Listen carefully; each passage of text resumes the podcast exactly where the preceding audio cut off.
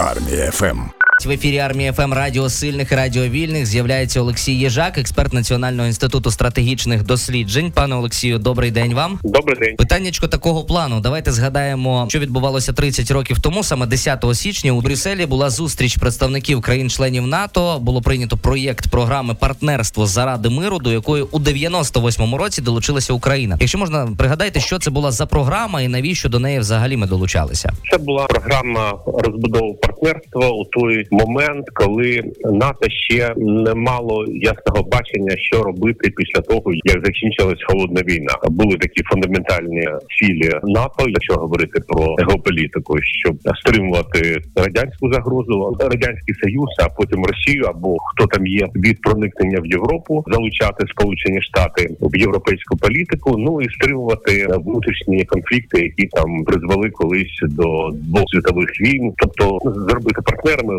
бути союзниками тих, хто колись воював у світових війнах. А от коли закінчилась холодна війна, що робити було незрозуміло до того, як було прийнято рішення про розширення, про те, що ті країни, які бажають вступити в НАТО, вирішували, що робити з тими, хто хоче вступити в НАТО, яка здавалась незрозуміло, навіщо руйнація радянського союзу, навіщо її існувати. Ну от в принципі вирішили, що як е, військовий блок це ефективна структура, вона економить кошти, вона створює систему простір безпеки, і того, кого не хотіли приймати, або взагалі, або в найближчій перспективі запропонували таке партнерство. Воно було запропоновано. Здається, навіть Росія підписала рамковий документ на початках. Так але здається, потім... було так, але потім вони розійшлися як у морі кораблі. А як так, якщо брати до уваги ось відтинок часу завдовжки від 98-го року і до сьогодні, то так скільки відсотків шляху Україна подолала якраз для вступу до НАТО? От відсотково від 0 до 100%, Що б ви сказали? Я думаю, 90%.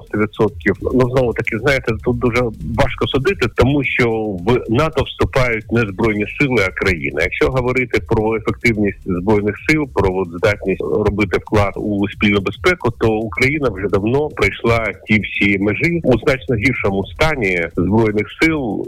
Та ж Угорщина вступила у НАТО у значно гіршому стані, і там просто інші чинники спрацювали, і чинники географії. Але якщо говорити про те, наскільки НАТО сприймає Україну як європейську країну за внутрішнім устроєм, за різними критеріями, у тому числі демократичного цивільного контролю над збройними силами, ролі збройних сил і спецслужб в житті країни, то там зберігається певна недовіра. Я думаю, якщо говорити про збройні сили, я сказав, що давно вже пройшли ту межу, могли б раніше вступати за цим критерієм. Якщо говорити про внутрішній устрій країни і наше сприйняття як своїх, ну я думаю, відсотків 70 все ж таки пройшли. А от те, що стосується зовнішніх чинників для зовнішніх обставин для прийняття в членство, в принципі, треба нагадати, що членство в НАТО воно не є обов'язковим, якщо ви виконуєте певні критерії. Мають кластись такі обставини, які роблять безпеку кращими для всіх в умовах вступу. Якщо не складаються такі умови, якщо більшість країн НАТО вважають, що приєднання України створює більше небезпеки, чим безпеки. От ці е,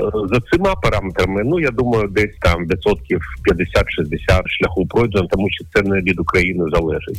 Зрештою, а наскільки е, НАТО яка ситуація навколо України? Так наскільки НАТО готове протистояти зовнішнім загрозам взагалі, і чи можна вважати вступ України до НАТО нашим порятунком від божевільного сусіда Росії? Йдеться просто про те, що наскільки вони готові захищати навіть власних членів. Припустимо, не дай Боже, Росія нападає на країни Балтії, і тоді все НАТО вступається за ці країни, чи знову починає там менжуватися, думати, що треба якісь переговори і, і турбуватися. і та глибоко стурбованими виглядати. Щоб не було таких обставин, є більше гарантії безпеки, які полягають у тому, які створюють механізми, які зобов'язують інші країни реагувати, і це найбільш такий научний механізм. Це розміщення постійне розміщення збройних сил союзників на території тієї країни, яка може стати об'єктом загрози. З 14 року посилю було посилено, що ми говоримо про країни Балтії, як найбільш таку слабку ланку для російського нападу. Росія постійно про це говорить. Вона в принципі Росія постійно шукає на кого можна напасти, так щоб це було більш-менш безпечно для неї самої. Тривалий час дійсно Росія розглядала, що на країни Балтії можна напасти. З 14 року там було збільшена військова присутність, але на ротаційній основі, тобто залітають літаки, посиділи, полетіли далі. Інші полетіли, умовно кажучи,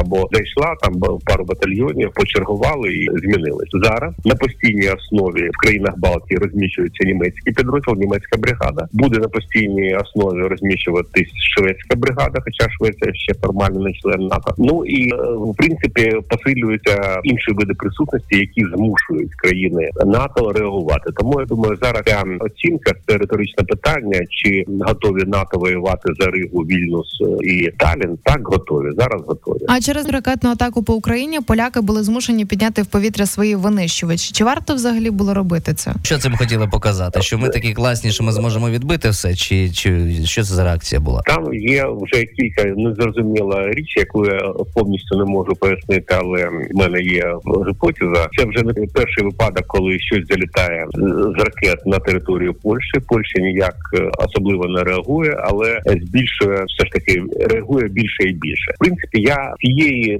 тим рівнем оборонних витрат, які зараз бере Польща, з тією ролью, яку намагається набрати на себе Польща як східний фланг НАТО, як така Німеччина, яка була у роки холодної війни. А зараз Польща у нові часи 4% валового внутрішнього продукту на оборону, гігантські просто закупівлі сучасної зброї, у тому числі з Республіки Корея. Ну просто все це величезне і така слабка реакція. Наскільки я можу уявити, що відбувається, росіяни якимось чином різними провокаціями намагаються зрозуміти наскільки захищений захищені ті коридори, через які Україна отримує перш за все військову допомогу, і через чутливість цього питання реакції або про них іноді не повідомляються, або реакції так, щоб Росія нічого не зрозуміла. Я так думаю. Хоча, в принципі, треба нагадати, через Польщу йдуть основні коридори, принаймні до останнього часу, і тому це цілком зрозуміло, що якщо щось відбувається, Польща має на це реагувати. Стосовно ядерної зброї, росіяни її, по-моєму, вже намагалися не досліджували, що там в них лежить на складах, що заряджене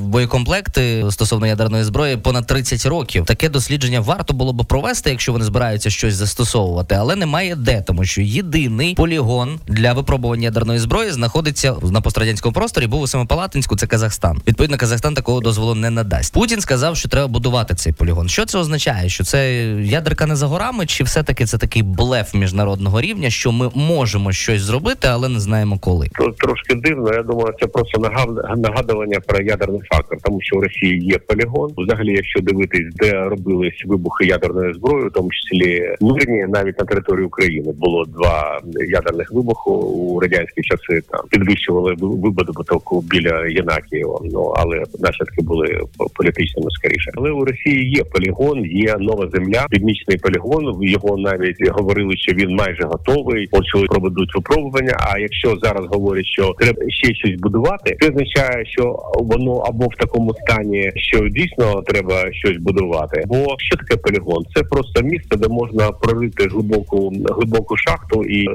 зробити там ядерний вибух. У них є місця. Якщо вони говорять, що вони хочуть щось додатково будувати, це означає, що що вони хочуть просто лякати, але не готові щось реально робити. Як так це сказати. Дякуємо за такий оптимістичний прогноз. Олексій Єжак, експерт Національного інституту стратегічних досліджень, щойно був з нами на зв'язку. Армія ФМ.